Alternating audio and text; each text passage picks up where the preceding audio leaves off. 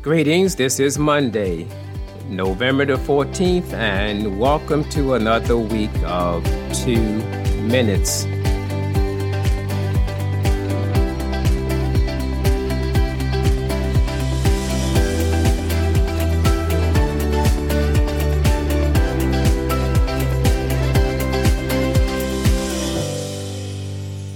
Our text for today will come from the book of Romans, chapter 12, and verse 2, where it says, And do not be conformed to this world, but be transformed by the renewing of your mind, that you may prove what is that good and acceptable and perfect will of God.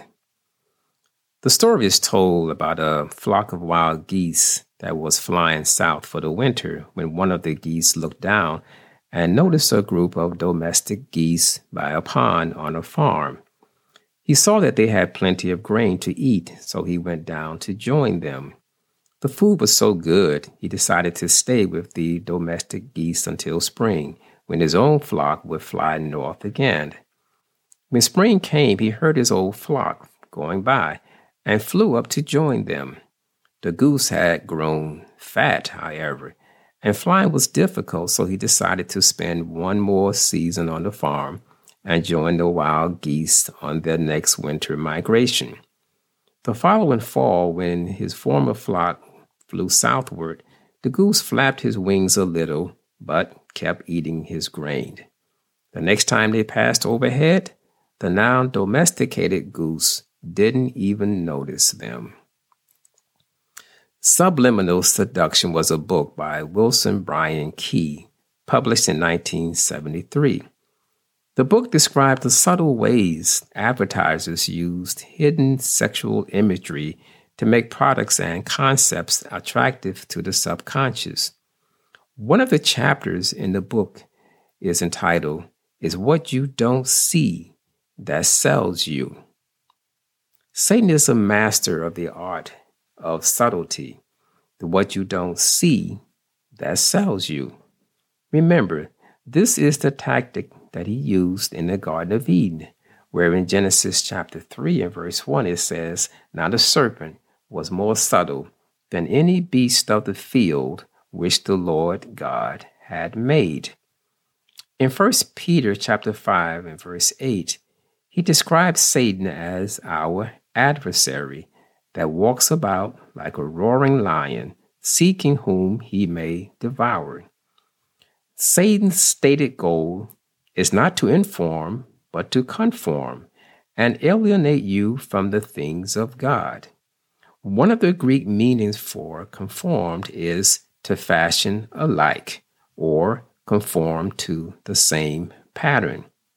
This is why the Apostle Paul instructs that the way not to be conformed is to be transformed.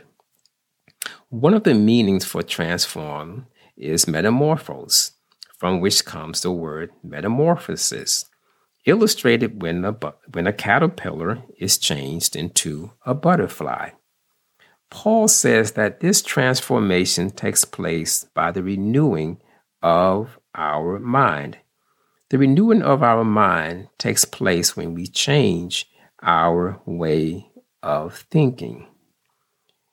In the New Living Translation of Proverbs chapter 4, verses 23 to 27, it says, Guard your heart above all else, for it determines the course of your life.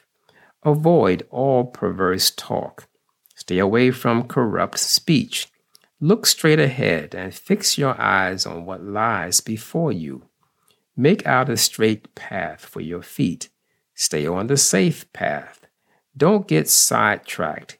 Keep your feet from following evil. We must set boundaries in advance on our desires, establishing lines that will not be crossed. People often quote James 4 7 by saying, Resist the devil, and he will flee from you. While this is correct, they, however, fail to quote the all important first part of that verse, which says, Submit yourselves, therefore, to God. Our desire should be to do those things that will honor God, that will prove to be good, acceptable, and His perfect will for our life. I close this episode with a reading from Colossians chapter 3 and verse 2, where Paul says, Set your affection on things above, not on things on the earth. Setting your affection on things which are above means striving to put heaven's priorities into daily practice, concentrating on the eternal rather than the temporal. May God bless you.